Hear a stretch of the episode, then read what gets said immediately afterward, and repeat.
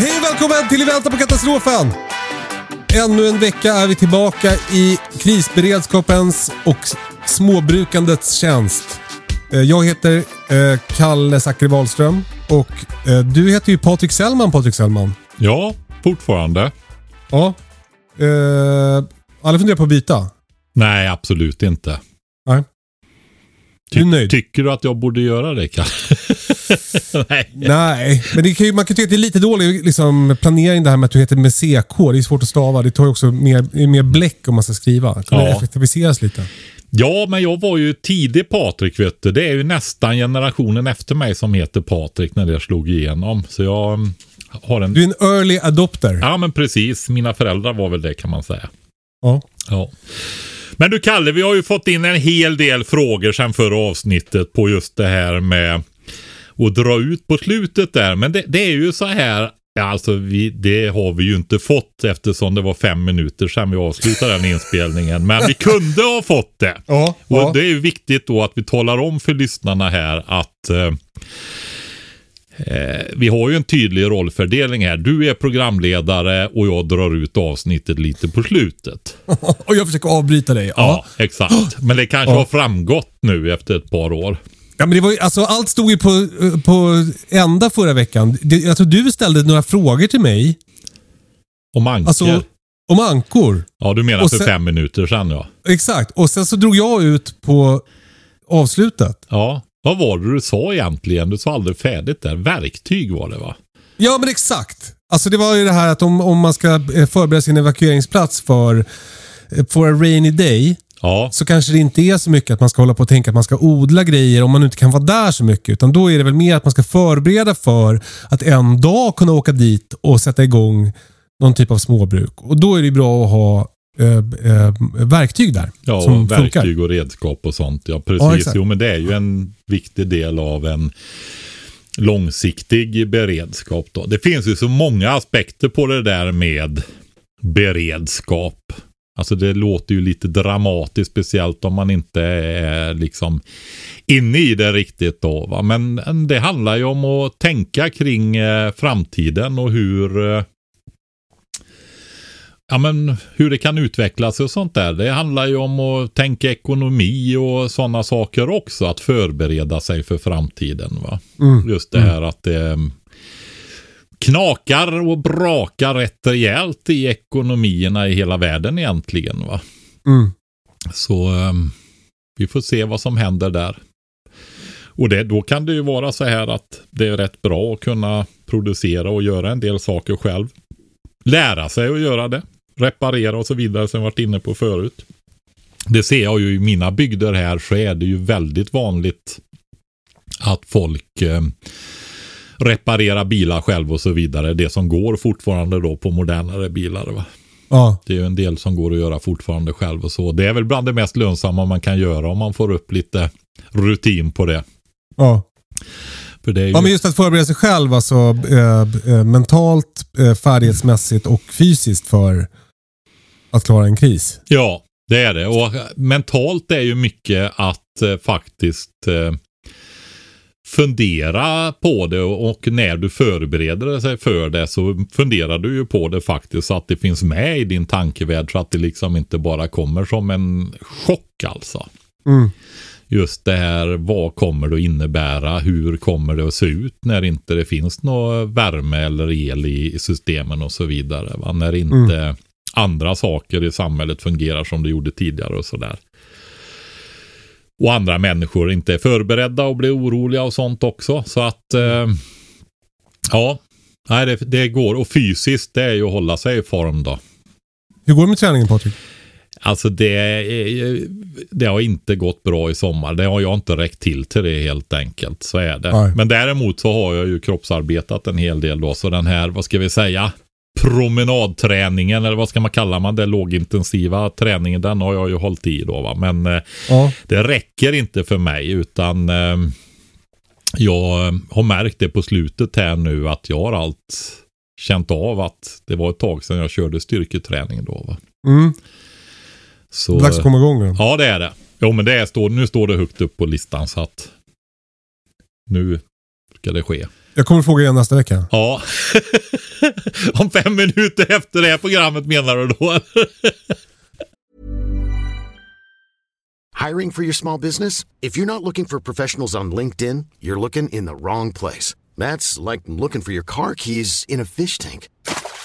LinkedIn helps you hire professionals you can't find anywhere else, even those who aren't actively searching for a new job but might be open to the perfect role. In a given month, over 70% of LinkedIn users don't even visit other leading job sites. So start looking in the right place. With LinkedIn, you can hire professionals like a professional. Post your free job on linkedin.com slash people today. Hold up. What was that? Boring. No flavor. That was as bad as those leftovers you ate all week. Kiki Palmer here, and it's time to say hello to something fresh and guilt-free. Hello Fresh. Jazz up dinner with pecan-crusted chicken or garlic butter shrimp scampi. Now that's music to my mouth. Hello Fresh. Let's get this dinner party started. Discover all the delicious possibilities at hellofresh.com. Eh, vi har fått en fråga till podden eh, från Rickard. Han bor i ett större villaområde och där har det dykt upp råttor sedan två och ett halvt år tillbaka. Han har eh, bott där i 40 år, inte haft några problem. Eh, Anticimex har försökt utan resultat. Råttorna klättrar i väggarna. Han har använt cirka 10 råttfällor, gift med mera. Tippfällor som ej fångat något samt tallrikar med mjöl och bakpulver som varit besökta men effekten är inte bekräftad. Eh, sett grävda hål utanför huset som grävts igen med spade. Anticimex verkar uppenbarligen inte klara uppgiften. Aj då, Anticimex. Finns det metoder som skulle kunna vara effektiva som Anticimex kanske inte använder sig av? De kanske inte är lagliga eller i gråzonen. Kalle, du får ta dem. Råttorna försvann cirka, för cirka... Råttorna försvann i cirka åtta månader men kom sen åter. Eh, han söker metoder som är permanenta. Huset är byggt på torpargrund. Mm. Alltså råttor som springer i väggarna. Ja, det, man tänker att det är möss, eller hur? Alltså för det är ju så att folk använder ju råttor som synonymt med möss. Men det är ju två helt olika grejer. Det vet ju du. ja, de ena tar kycklingar och de andra käkar ris. Ja. Korn. Ja. Eh, men alltså, eh, vi, vi utgår från att det är råttor han menar. Ja. Tror du det? Alltså vad har man för hus när det springer råttor inne i väggarna? Ja, det, det har man ju svårt att se. Men han, det kanske är på, ta, på liksom... Loftet. Ovanpå innertak. Ja, precis. Eller något. Ja, eller också får vi väl ta båda delarna då. Mm. Ja, det, det, vi tar båda delarna. För det är ju nu en, en tid på året också när man börjar få problem. Det, på sommaren har man ju inte så mycket problem med möss och råttor. För då är de... Vadå, i skogen eller? Ja, de är ju annanstans. utomhus framför allt. Utan det är ju, jag skulle säga, hos oss är det ju mössen som kommer in i, ehm, ja, oktober, lite beroende på hur, hur det utvecklar sig då. Så att nu, eh, ja, till och med september faktiskt. Så jag, Ja. Någonstans där, va, slutet september, oktober. Och nu är det hög tid, för jag har möss i mitt hus nu. Va. Ja. Och då har du inte råttor har jag lärt mig. För om, Nej. man har, om man har möss, då, om, man, om, man, om man har möss då vet man att för råttorna käkar upp mössen tydligen. Mm. Så, så om du eh, inte har möss, då kan du vara orolig för att du har råttor istället. Ja, exakt. Alltså jag, jag har ju berättat detta någon gång, men det är bra länge sedan alltså. Jag har ju haft råttor. Och det hade jag när jag hade gä- gässen i en box inne i ett av förråden. Alltså jag upp hade det, det är dubbeldörrar så jag satte boxen innanför den ena dörren. Så när jag öppnade den så kunde gässen hoppa in där och det var ett sätt att skydda dem mot räven också då. Va? Och de hade ju sår. De blödde. På, föt- på bena. Fy fan. Ja. Och jag undrar vad fan, du vet, så jag letar efter spikar och grejer där inne i denna boxen alltså. Och jag, nej. Hittar ju ingenting som de kunde skada sig på, vet du. Och sen läste jag i någon sån här Runeberg, du vet det här fotograferade gamla böcker Mhm. att ehm, nej, råttorna ger sig på gässen inne i mörkret och biter på dem. Under förhoppning att de ska försvagas så att de sen kan äta upp dem lite halvlevande sådär va. Över En jävla mardröm att vara instängd i en låda i mörker och så är det något som börjar bita en i benen. Ja. Och jag pratade med en eh, man, en stenhuggare, före detta stenhuggare i Bohuslän då som är bygdesnickare nu mer då. Det här är många år sedan. Vi har haft gäss jättelänge. Och eh, han... Alltså, vi, vi, vi förstod att det var länge sedan som du sa stenhuggare. Det är ja, är ganska före. Jo, men det finns stenhuggare fortfarande. Ja. Men, eh, men ja, det här är ju 10-15 år sedan då. Backstusittare. Och eh, i alla fall, han hade ju sett när han drog upp när han var barn och ungdom. Så drog han upp och han tyckte de betedde sig konstigt gässlingarna. Han såg dem lite snabbt innan han skulle iväg till jobbet. Ja, de hade ju bitit av benen på dem. På små, små gässlingarna då alltså. Så eh, de är rätt brutala de där faktiskt då. Jag gjorde så här. Att jag på den tiden så kunde man köpa sånt här på granngården. Så jag hade stora eh, betesstationer då. Men alltså när den mängden som de åt upp där. Alltså med gift eller? Ja, Ja. det är som blodförtunnande gift då. Då, eh, nej men alltså det var de stora kuberna och jag köpte säkert 20-30 kuber alltså. Det var sådana ofattbara mängder.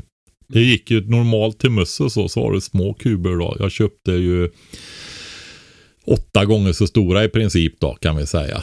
Kuber. Och det gick åt så otroliga mängder alltså. Så det måste ha varit Ja, man, det, det, var, det var, eh, förstår jag att det var äckligt helt enkelt. Va? Mm. Men sen gjorde jag också så att jag tände en lampa. Så att gässen såg de här. Och deras näbbar är ju inte att leka med då. Va? ja, just det. Och så fort jag tände lampan. Jag satte den ju så pass så att det var, vad ska vi säga, eh, hyfsad svag belysning så att de ändå skulle kunna sova ordentligt. va. Mm. Men sen vart det inga problem med detta mer efter att Nej. de fick eh, att de kunde se lite grann då. Va? Men att de gick in där på kvällarna vet du. Fattar du det? Gå in i det där. De gick med på det. Det var maten drog mer än råttorna sen. Ja, men det, de är, det är ju väldigt otrevliga djur och jag känner ju folk som har jobbat på Anticimex i Stockholm. Mm. Och det är...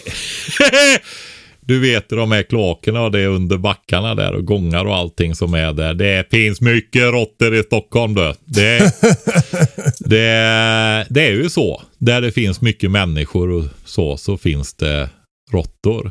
Mm. Och när det gäller sådana här ställen då som, eh, som vi har, då är det faktiskt det här med eh, foderhygien och sådana saker som har väldigt stor betydelse. Fjäderfä drar ju till sig råttor ganska mycket.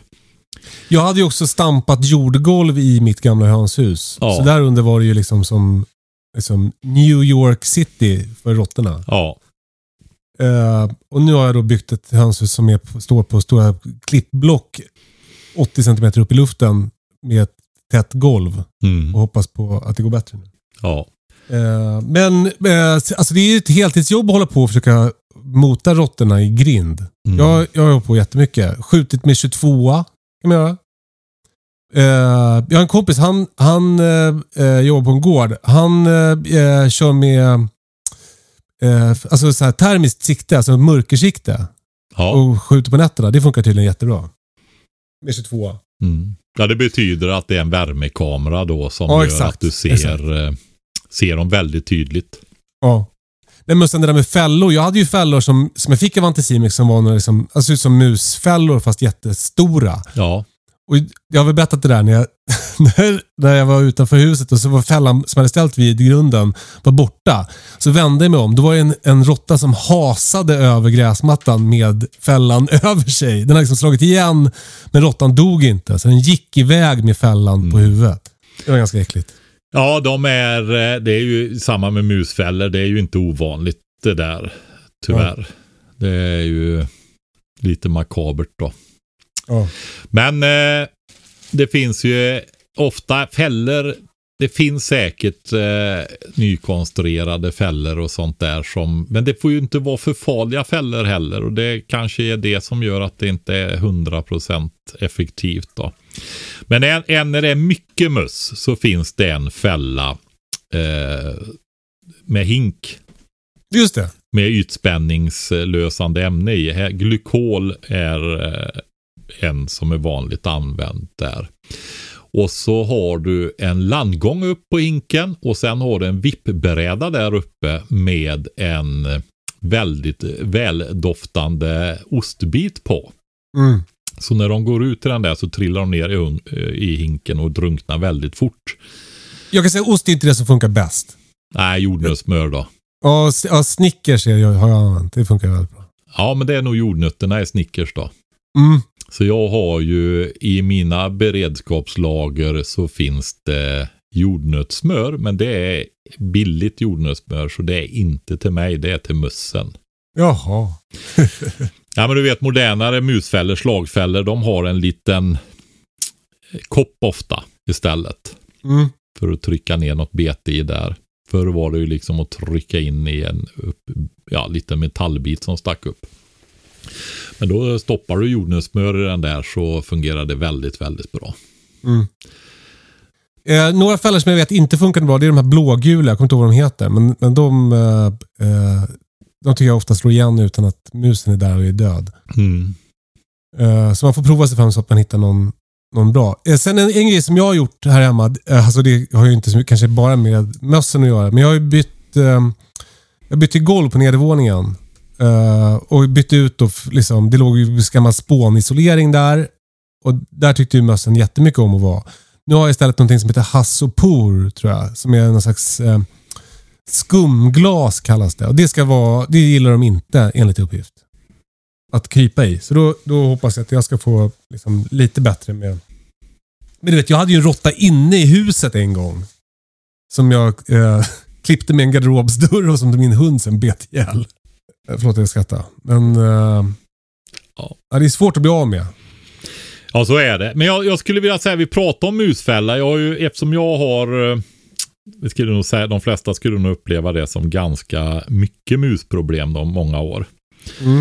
Eh, så har jag ju provat en hel del och jag skulle nog vilja rekommendera en fälla. Och det är den som heter Supercat Pro.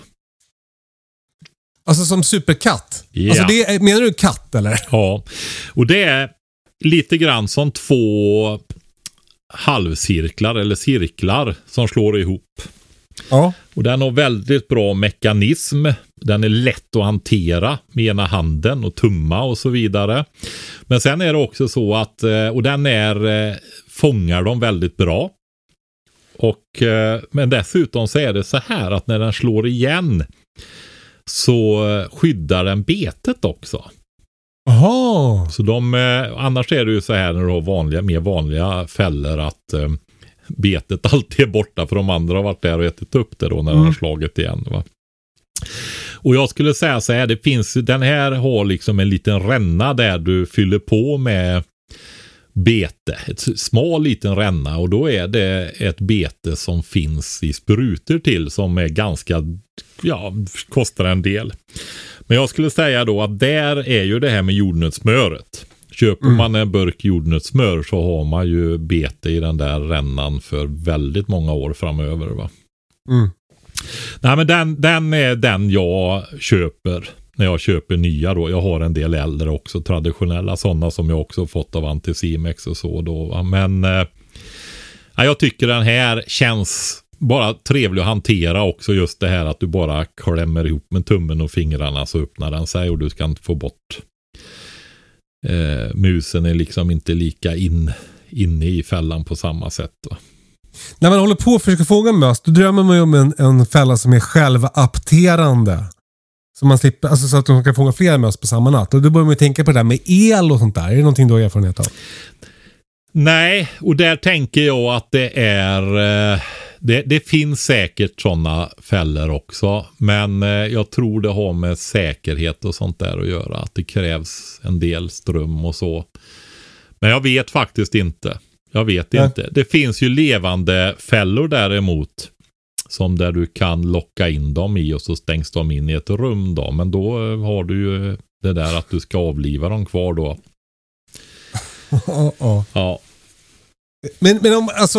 Men där är, Sam- det, är, det är ju egentligen hinken du pratar om där med vippbrädan. För den kan du ju fånga Just det. ganska många i faktiskt. Ja, Du, man får ju ja. tumma den så att de inte börjar gå på varandra. Men när det gäller eh, problem med möss och råttor så det finns väl inte riktigt någon så här silverkula som kommer att, göra då så att, så att Rickard blir av med sina råttor. Alltså det, det, är väl inte, det är väl inte en grej, utan det är väl många grejer. Det handlar väl om att föra någon typ av hybridkrigsföring, för att använda ett modeord, Mm. eh, mot gnagarna som gör att det, det är bättre för dem att vara någon annanstans än i ditt hus. Och då handlar det om foder, eh, hygien. Jag vet när jag bodde i radhus, då, då var det ju som eh, känsligt om man till exempel matar småfåglar, för det drog till sig råttor. Kompost drar till sig råttor. Var det råttor då alltså? Ja, ja, det fanns det där. Okej. Eh, och sen så, eh, skaffa katt är ju bra. Eh, eh, min katt har, eh, inte vuxna råttor, men små eh, liksom, tonårsråttor tar min katt. Mm. Och jättemycket sork och möss. Eh, så det är liksom, eh, det är lite många bäckar små tänker jag. Och sen så ha sådana här hinkfällor på liksom, smarta ställen. Eh, mussäkra eh, skafferi och skåp och sånt där. Eh, hur ser det den här grunden? Det går att mussäkra på något sätt. Inga så att, liksom, hål in, så att nät för dem i så fall. Och vad är det du brukar säga Patrik? Hur stort eh, hål kan en mus ta sig igenom? Alltså det är ju inte många millimeter det behöver För man måste ha vara. ett väldigt tätmaskigt nät om du ska sätta det för. Ja, jag skulle säga inte över 5-6 millimeter alltså. Jag, jag tror man brukar säga som en blyertspenna. Alltså det är väl 5 millimeter. Ja, det är... eh, Jag, jag tänker, du får ju möss i bikuporna va? Ja. Och jag försöker komma ihåg vad är avståndet mellan eh, trådarna i ett trådspärrgaller. För eh, det, det kan du sätta för flustret spärrgaller då. Och då kan bina gå ut men inte de stora bina som drönare och drottningar. Och då ska inte mössen ta sig in heller i de flesta fall då va. Men det är inte, det kan det vara 6 millimeter tror jag eller någonting sånt där. Mm. Men eh, det finns, jag har införskaffat nu just därför att i livkammaren där valparna föds och kycklingarna kläcks och plantorna planteras eller sås på våren och vintern och så. Där är det möss och de äter ju upp Chiliplantor älskar ju möss vet du. Fan sjukt. Ja, du vet när de kommer upp i de här tvåbladsstadierna det och gror där så är det helt nerbetat sen va. Så att jag har köpt eh, på sådana här eh, tuber, alltså trycktuber då som du har eh, eh, mineralfett och sådana här grejer du vet. Som du kan ha silikon och så i som du har ett Mm. pumpantag på. Det finns eh, så att du kan fylla ut hål med det medlet och det blir så pass hårt så att de inte kan gnaga bort det då. Vilket medel? Ja, det är ett rått, eh, eller vad säger mus eh, tätningsmedel. Jag har inte i huvudet vad det heter. Jaha. Men det ska jag använda för att eh, ta de här viktigaste utrymmena då. Och Som någon typ av fogskum fast... Nej, det är nog mer åt shit-hållet. Okej. Eh, eller eller eh, mer åt eh, spackel menar jag. Spackel menar jag. Så det Backer utan spackel blir livkammaren. Ja. Eh, ja, men, eh, eh, lycka till Rickard. Hoppas du blir av med råttorna. Det är jävligt jobbigt och eh, deppigt. Mm. Eh, Ja, det är det. Jag, jag kan säga så här. Jag har inte sett eh, råttor här på över ett decennium. Det var ju det där 10-15 år sedan och det är nog närmare 15 med yes-scenariot där. Men sen är det ju så att jag har ju haft hundar. Just det. Våra hundar som vi har här nu, svenska lapphundarna, de eh, nyper det som behöver nypas. Kan jag väl säga. Och eh, jag kan tänka mig när det gäller råttor att när det är hundar som springer ute hela dagarna så kommer de inte hit. Det är för farliga rovdjur här helt enkelt. Så jag tror Mm. det är mer en avhållande effekt än att de tar. Sorkarna vet ju att de tar dem ju efterhand som de kommer in på tomten då. Det vet jag. Och eh, mössen tar de också. Det är kvällsnöjet. När vi går eh, djurrundan på kvällen när det börjar mörkna och de har gått in och så vidare. Då är hundarna alltid i buskagen och tar eh, x antal möss där. Väldigt rolig kvällssysselsättning då. Vad härligt. Det är så härligt när djuren jobbar åt den. Ja, det gör verkligen Istället för emot den. Ja, men nej, du, ja det måste jag berätta om mina lappisar också. Det är ju så roligt för vi har ju den här valpen. Eh, hon får bli fem månader nu då.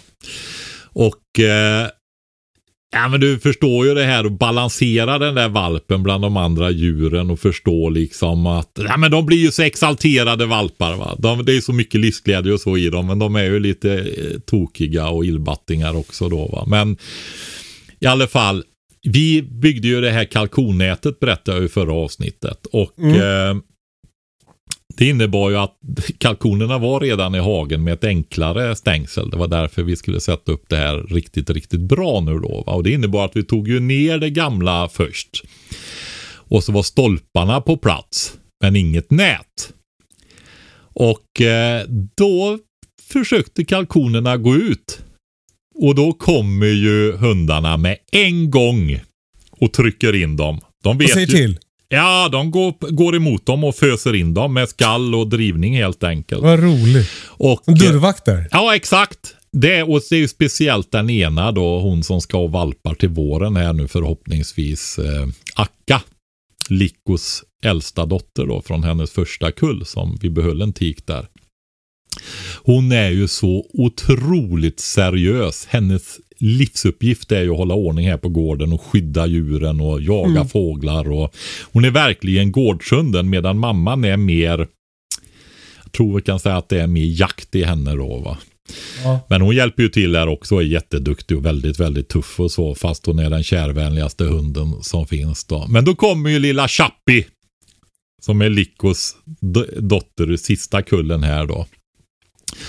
Eh, hon ser ju hur man ska göra och alltihopa det här. Men hon är ju så ivrig så de äldre hundarna de liksom är nöjda. När de har fått in kalkonerna i innanför linjen där stängslet egentligen ska vara. Som Ska de vara. vet jag exakt va. Medan Chappis då eh, det var ju så roligt så hon vill gärna fortsätta då. Men hon Även inne i själva- Ja, precis. Men hon lyssnar ändå så att, att hon eh, stannar upp efter ett par meter då. Va? Mm. Så att hon inte blir helt överexalterad då. Men hon lär sig fort. Och det är väldigt roligt att uppleva just det där att, men det, det är ju så. Och de måste få lära sig när de är små var gränser går och så vidare. Vad som, Mm. Så att eh, det gör sig inte 100% själv men de har ju det i sig så får Mm. man säga då. Va? Så att, eh, och det är ingenting som vi står och avsätter tid för att träna utan det där är ju någonting som de lär sig Ja, jag skulle, som jag själv upplever automatiskt när Vad du eh, visar dem och talar om för dem och markerar åt dem och så vidare då va. Mm. Så man lever ihop helt enkelt och så utformas det. Jag är inte en sån som tränar hundar. Så kan man, eh, det är också en grej man kan göra, alltså skaffa lapphund för att hålla råttorna borta från huset. Ja, de eller liknande hundar skulle jag säga då va. Som du kan ha som gårdshundar. Gött! Ever catch yourself eating the same flavorless dinner three days in a row? Dreaming of something better? Well, HelloFresh is your guilt free dream come true, baby. It's me, Gigi Palmer. Let's wake up those taste buds with hot, juicy pecan crusted chicken or garlic butter shrimp scampi. Mm. Hello Fresh. Stop dreaming of all the delicious possibilities and dig in at HelloFresh.com. Let's get this dinner party started. Hiring for your small business? If you're not looking for professionals on LinkedIn, you're looking in the wrong place. That's like looking for your car keys in a fish tank. LinkedIn helps you hire professionals you can't find anywhere else, even those who aren't actively searching for a new job but might be open to the perfect role. In a given month, over 70% of LinkedIn users don't even visit other leading job sites. So start looking in the right place. With LinkedIn, you can hire professionals like a professional. Post your free job on linkedin.com slash people today.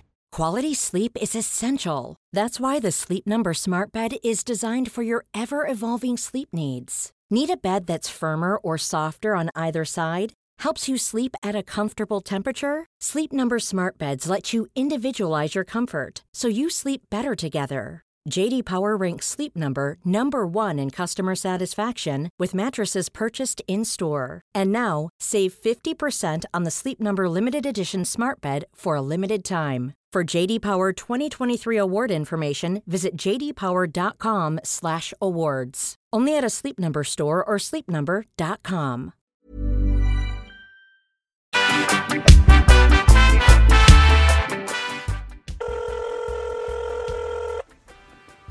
Hejsan Kalle och Patrik. Arvid heter jag.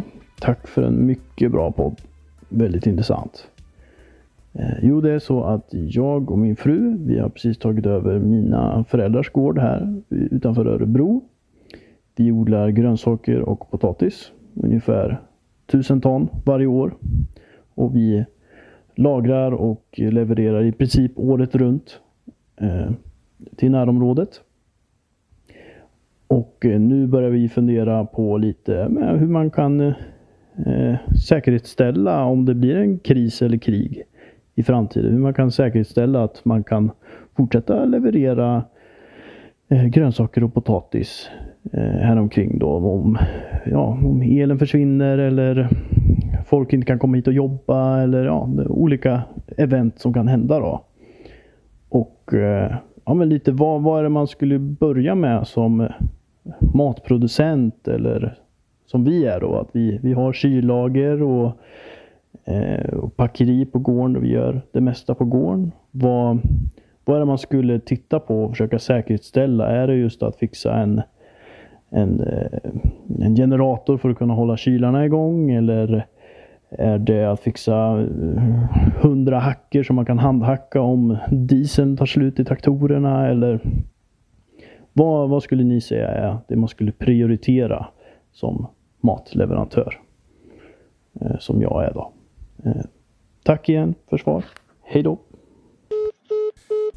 Eh, ja, vad säger du Patrik? En matproducent. Jag tror han sa fel först. Tusen ton! Mm. Det är helt sjukt mycket ju. Ja. Alltså, eh, jag lyssnar ju på den här för jag var tvungen att lyssna. Jag har inte lyssnat i förväg då och jag känner vilken intressant fråga detta är, vet du. Ja, ja, ja. Eh, nej, men den belyser ju hela problematiken i, i våra matproduktion egentligen. va. Alltså, här har du en man och en hustru som driver ett företag. Eftersom de producerar grönsaker så förstår jag ju om det är tusen ton att de har ett antal anställda, i alla fall säsongsanställda. Jag skulle tro att en hel del är anställda året runt med för att eh, ofta när man odlar så där så eh, slutpackar man ju som till kund och så vidare för det ligger en stor värdeökning i det då så att man har packerier, du vet de här morotsplastpåsarna som du ser i butiken och så är redan klart där. Va? Den bonden som jag har hjälpt nere i Västergötland med biodlingen där som har avslutat nu då.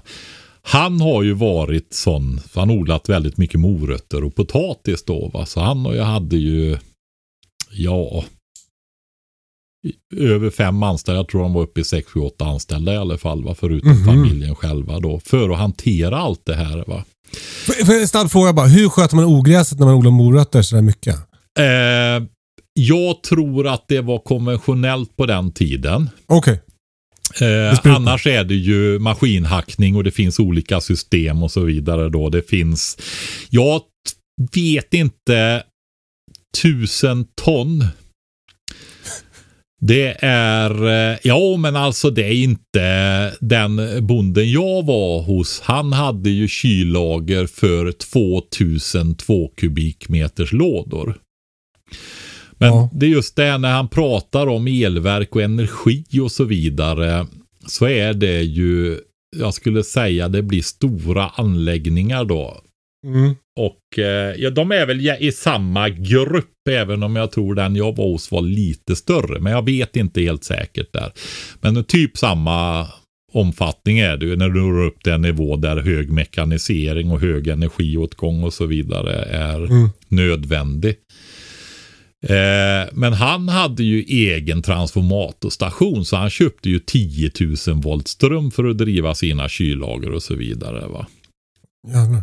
Så där sitter ju mätaren innan den här sista transformatorstationen som han äger istället. För den sitter ju ute i näten och transformerar ner till 220 annars. Va?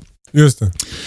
Så den, den eh, stationen ägde han själv och köpte för att få ner energipriserna då. Och jag hörde i fjol när elpriserna gick upp.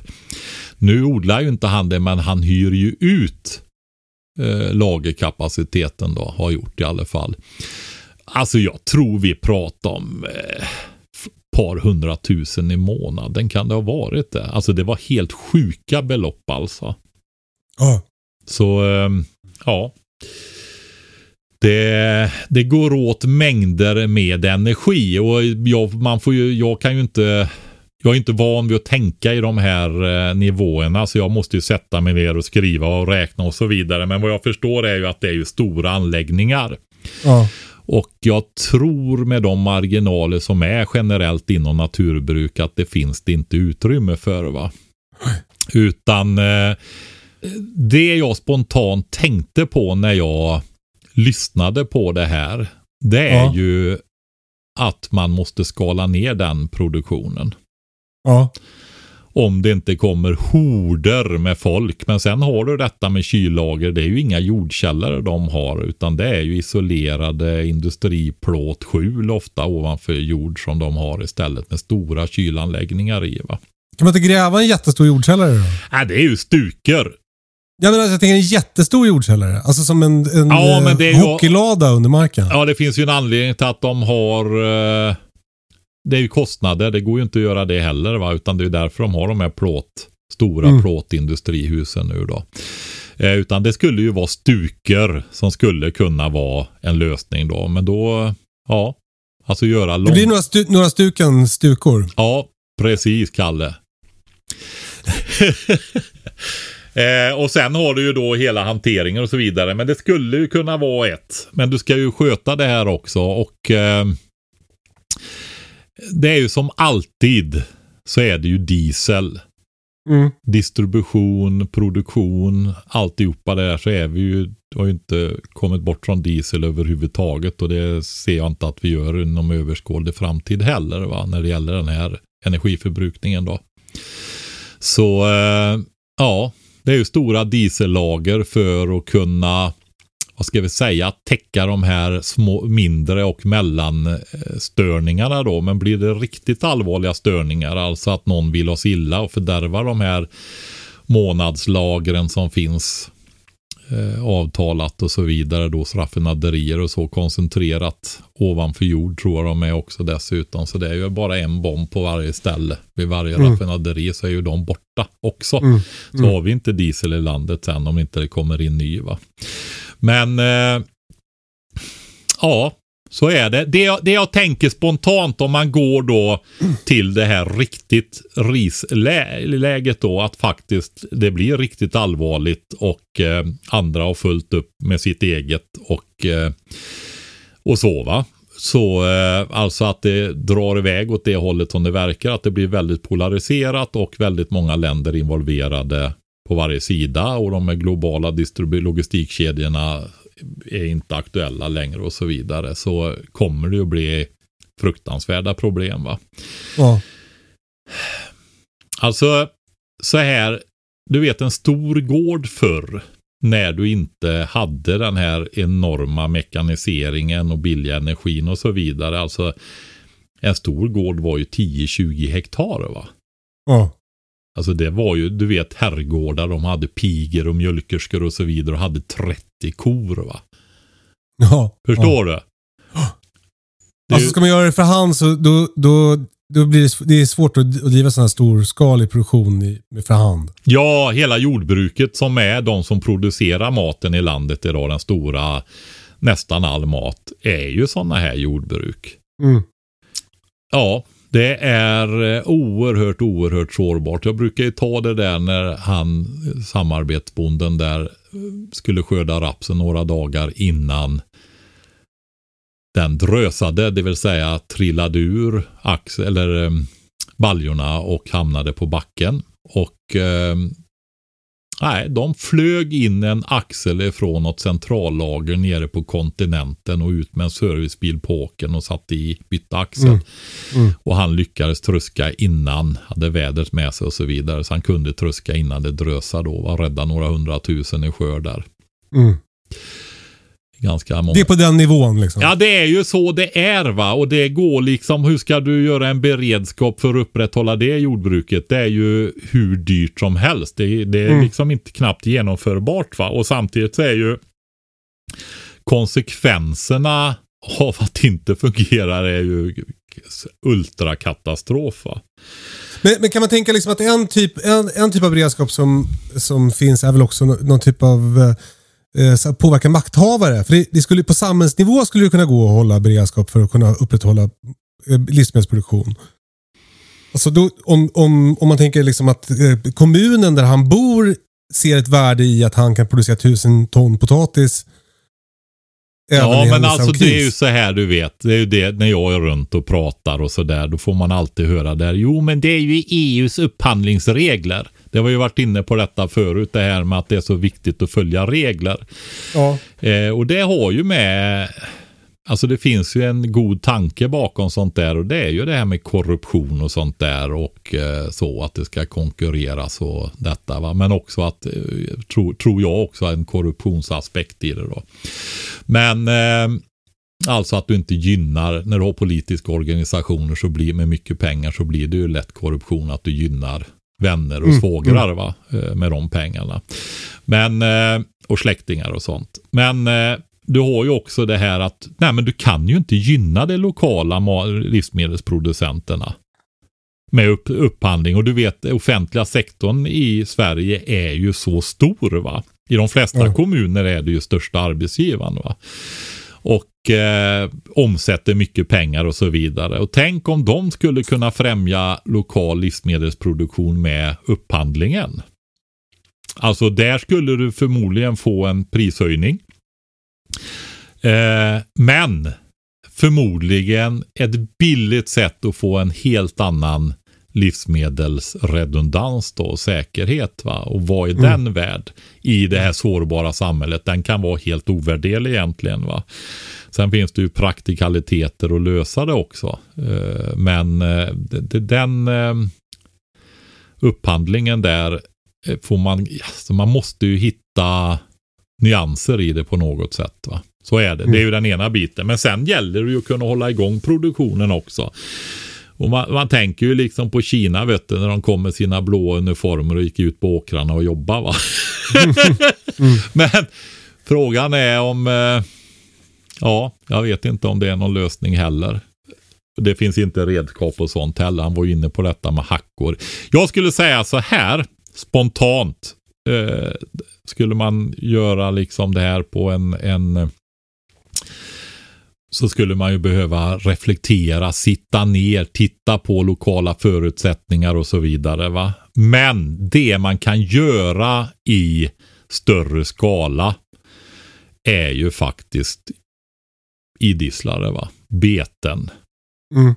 Använda mycket av marken till beten och så fortsätta med eh, grönsaksproduktionen på en lägre energi och tekniknivå helt enkelt. va Mm. Med den personal som man har. Och eh, då hör ju jag att det blir eh, vad ska vi säga? Han odlar ju grönsaker på ja, mellan 25 och 50 hektar någonstans då. Det är jättemycket grönsaksodling, Kalle. Större än dig till och med. Ja, ja, och det är ju väldigt mycket. 500 000 kvadratmeter istället. Alltså det är, jag odlar ju på en promille och det han gör. Så är det.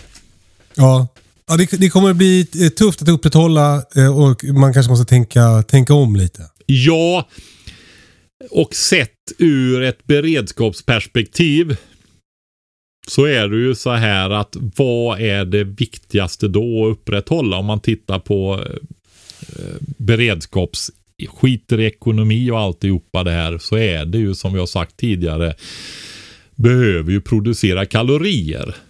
Mm. Och eh, just grönsaksproduktion i bredare bemärkelse då är ju inte det effektivaste sättet att göra det. Det går väldigt mycket arbete för att producera ganska kalorifattiga livsmedel då va. Mm. Så att där kan det ju vara så att man får förflytta produktionen. Och då går det också åt mindre mindre arbetstimmar oftast då. Fast det är klart, har du inte diesel så du kan köra trusker och sånt för spannmål och så, då är det ju också det va. Du kan inte mm. liksom skicka ut folk med liar och slå. Visst, det kan man göra i begränsad omfattning, men inte. Nej, det, det är inte hållbart heller va, utan det som snabbt går att göra någonting åt det är betesdjur på vallar helt enkelt. Ja.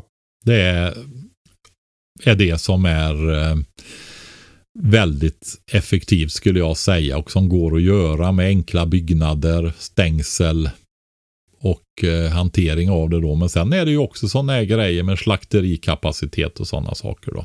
Mm. När det blir, för om många skulle göra de lösningarna då blir det ju väldiga förändringar och sånt där. Va? Så då har vi nog inte den kapaciteten heller då. Va? Så det, det, är, det är, vi kan säga så här. Vi har ju pratat om det där tidigare att de pratar om olika procentsatser hit och dit på självhushållningsgraden och tittar du på kaloriförbrukningen som jag har sagt som är antisvält då va. Och det finns mycket annat som gör att vi skulle kunna få en fullständig kost då med frukt och grönsaker i viss utsträckning. Eh, inte allt som vi äter idag, men det finns ändå. Det finns eh, mejeriprodukter och kött och så i ganska stor omfattning ja, nästan självförsörjande tror jag man skulle kunna säga. Så är det ju ändå så här, bara spannmålen är ju till 20 miljoner kalorier till 20 miljoner människor. Va? Dubbelt så många som vi är. Mm. Då används det som djurfoder och så vidare och då tappar man då. Va? Men då får du en breddning på livsmedlen också. Men samtidigt så är det ju så att det är ju nära noll. va. Därför att vi kan inte upprätthålla det där jordbruket om vi inte håller igång logistikkedjor och reparationer och energiåtgång och så vidare. Va? Så att egentligen har vi ingen självförsörjningsgrad alls nästan skulle jag säga. Så på samhällsnivå är det samma sak som när vi, vi pratade om i förra avsnittet, det här med, med evakueringsplatser. Att det, det handlar om lager. Ja. Ja, jag skulle säga det. Eh, och går vi tillbaka till kalla kriget där vi hade ett mycket hållbarare samhälle även utan totalförsvaret och civilförsvar och ekonomiskt försvar och så vidare. Människor kunde mer, det fanns mer produktion i landet. Jordbruken var organiserade på en mycket lägre nivå än idag. Det är ju helt F, ofattbar produktivitetsutveckling som har varit sedan 60, 70, 80-talet. Va? Mm. Eh, nej, men då hade man ju oljelager för flera år. Mm. Kaffelager för normal förbrukning för ett halvår som med, med eh, ransoneringar säkert skulle kunna drygas ut till ett par år. Va? Var det mörkrost då eller mellanrost? Eller? Det var allt. Det var ju så att eh, när brygg eller eh, rosterierna tog in kaffe så åkte de förbi ett statligt lager och fick ligga där i sex månader innan mm. rosterierna fick dem. Så det låg alltid ett buffer sex månader och sen gick det ut till rosterierna då va. Ja, coolt alltså. Så det var, du vet, de tänkte på allting va och nu tänker ingen på någonting nästan va. Eller har börjat göra nu då. Bör, får vi säga i ärlighetens namn då. Men det är sent ska syndarna vakna om man säger så va. Utan det, det är väl så att eh, det finns inga, de lager som finns det är ju i stora förråd, eh, centrallager till affärerna. Jag vet inte hur lång tid det är som ligger där. I butiken är det ju enstaka dagar. Eh, ute hos bönderna så har de ju, lagrar man det kan ju löna sig. Du får, om vi säger vid skörd så är det väl många som levererar. Och då blir priserna låga. Men lagrar du själv och torkar själv och så vidare. Ja, då får du bättre betalt på våren, vårvintern då va. Nej men det är ju på den nivån där va. Så är det. Mm.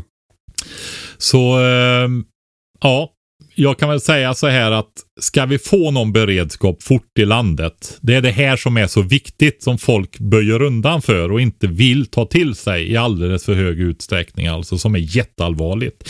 Det, Mm. det på, på ett sätt så blir det ju. Det andra finns inte än.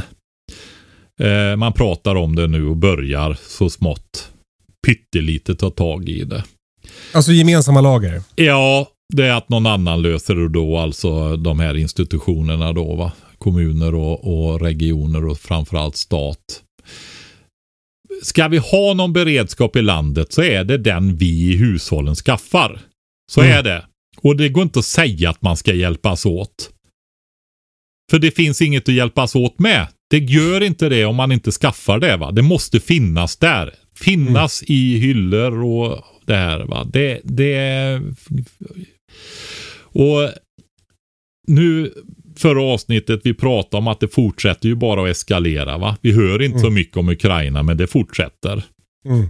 Eh, och det, det lär bli långvarigt där också på olika, olika sätt. Då. Mm. Så, eh, och finns, ja, i det som händer nu är Ryssland också, men jag tror de är fullt upptagna i Ukraina som det verkar, även om de mobiliserar och så vidare och det är oerhört resurskrävande och sånt. Iran hjälper ju ryssarna då med mångmiljardavtal. Och Nordkorea också. Ja, ja men exakt va. Och det, det, är, ju, det är ju det jag säger att det blir ju en eh, pakt av Ryssland och Asien men även Afrika och så vidare. va. Mm. Så att eh, det blir eh, i många stycken västvärlden mot resten på något sätt nu då i det här. va. Så att det, det är så sårbart och det är så lätt att det blir störningar. Alltså jag tänker om USA, nu har de, vi pratade också om det förra avsnittet, alla de här eh, hangarfartygsgrupperna och så vidare. Men där finns det ju de här eh, supersnabba robotarna som knappt går att skjuta ner nu va. Hur stor slagkraft har de mot de här fartygen? Mm. torpeder och eh, flygande robotar och så. Är det bara, ja jag vet inte. Men eh, det har pratats om dem ganska länge i alla fall. Och det blir fullt ös i Mellanöstern och Iran och det här. Alltså, om Kina skulle ta Taiwan någon gång så gör de ju det då troligtvis va. Ja. Och då är det sådana här grejer att hela ett av fundamenten för och för det ska fungera nu för tiden det är ju de här chipsen och det här och eh, det är väl knappt hälften av all produktion som är i Taiwan. Men tittar du på de mer avancerade chippen för avancerad utrustning bland annat vapensystemen och så vidare då så är det ju 90% av världsproduktionen som ligger i Taiwan. Va? Mm. Och att det slutar komma mediciner och varor och så vidare från de här delarna av världen där mycket produktion, nästan all produktion ligger idag. Va? Mm. Så eh, nej, det är så att eh, ska du ha någon beredskap eller samhället ska ha någon beredskap, då är det vi som får göra det om det ska ske fort. va? Alltså du och jag. Ja, hushållen. Alla hushåll och vi måste få alla att hjälpas åt helt enkelt. Va? Men nu blir det en utvikning ifrån det där. Men jag skulle säga produktionsomläggning och Mm. eh, bete och idisslare när det gäller så stora. Om man inte kan lösa det utifrån på något annat sätt. Och eh, Ja, det finns ju fler ställen. Nu vet de här grönsaksgårdarna är ju inte jättemånga, det är de inte. Men gårdar överhuvudtaget som producerar mycket mat behöver ju extrema mängder med folk. Om, om inte... Ja men det är ju det där jag har sagt förut. Det finns ju uträkningar, jag har inte kollat upp dem men de låter ändå rimliga när man börjar fundera. En liter diesel, det är fyra dagsverken idag. Två av de tyngsta dagsverkena i eh, stenhuggare, manuell skogshuggare och så vidare. Va? Två sådana dagsverken i en liter diesel. Mm att upprätthålla den här kulturen och det här samhället som vi har nu så är det som att vi förindustriellt skulle ha, jag tror jag har hört 300-400 slavar. Men säg att nej, det var bara 200 då. Tänk Mm. om de försvinner. Mm. Det är mycket jobb det. För det där jag- är till var och en av oss som har så Och, många. och så, jag tycker att jag har fullt upp som det är. du får ju bli som Gunde Svan. Får försöka äta. Han var väl uppe i 7-8 tusen kilo kalorier när han slutade sin karriär. Av anledningen att han inte orkade träna hårdare och därmed, för han orkade inte äta mer och då kunde han inte träna hårdare. Han hade nått toppen liksom. Han kunde inte bli bättre. Så det, Du, eh, eh, det finns en gammal podcastregel som är om man hamnar och börjar prata om Gunde Svan, då är det dags att ge sig. det är det va? Ja, så stort tack för idag.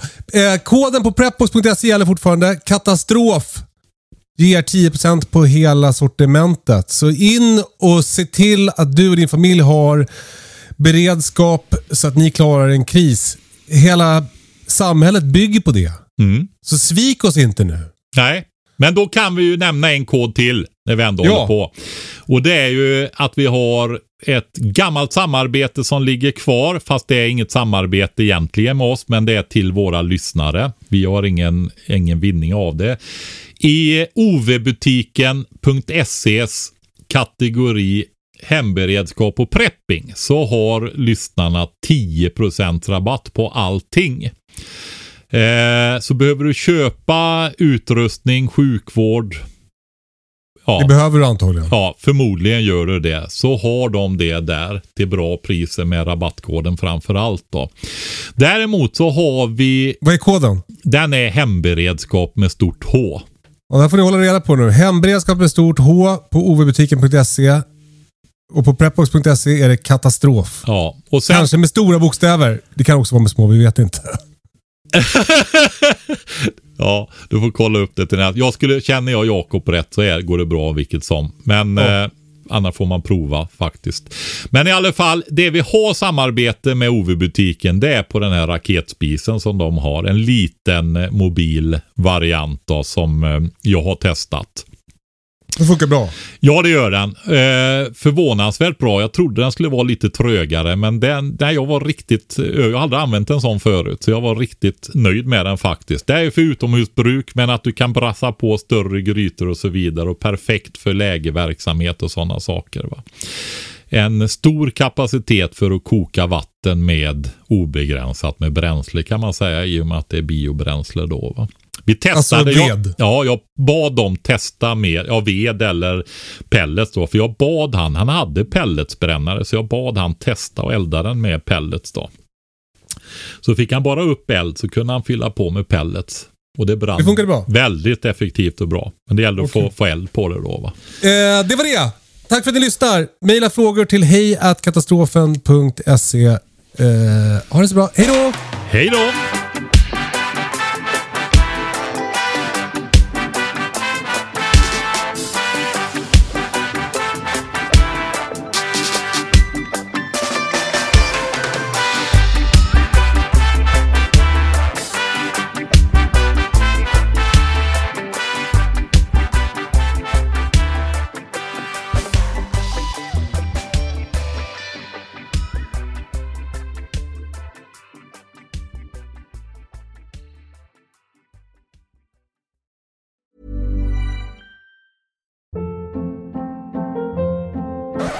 Up. What was that? Boring. No flavor. That was as bad as those leftovers you ate all week. Kiki Palmer here, and it's time to say hello to something fresh and guilt-free. Hello Fresh. Jazz up dinner with pecan-crusted chicken or garlic butter shrimp scampi. Now that's music to my mouth. Hello Fresh. Let's get this dinner party started. Discover all the delicious possibilities at hellofresh.com. Imagine the softest sheets you've ever felt. Now imagine them getting even softer over time. That's what you'll feel with Bowl and Branch's organic cotton sheets. In a recent customer survey, 96% replied that Bowl and Branch sheets get softer with every wash. Start getting your best night's sleep in these sheets that get softer and softer for years to come. Try their sheets with a 30-night guarantee. Plus, get 15% off your first order at bowlandbranch.com. Code BUTTERY. Exclusions apply. See site for details.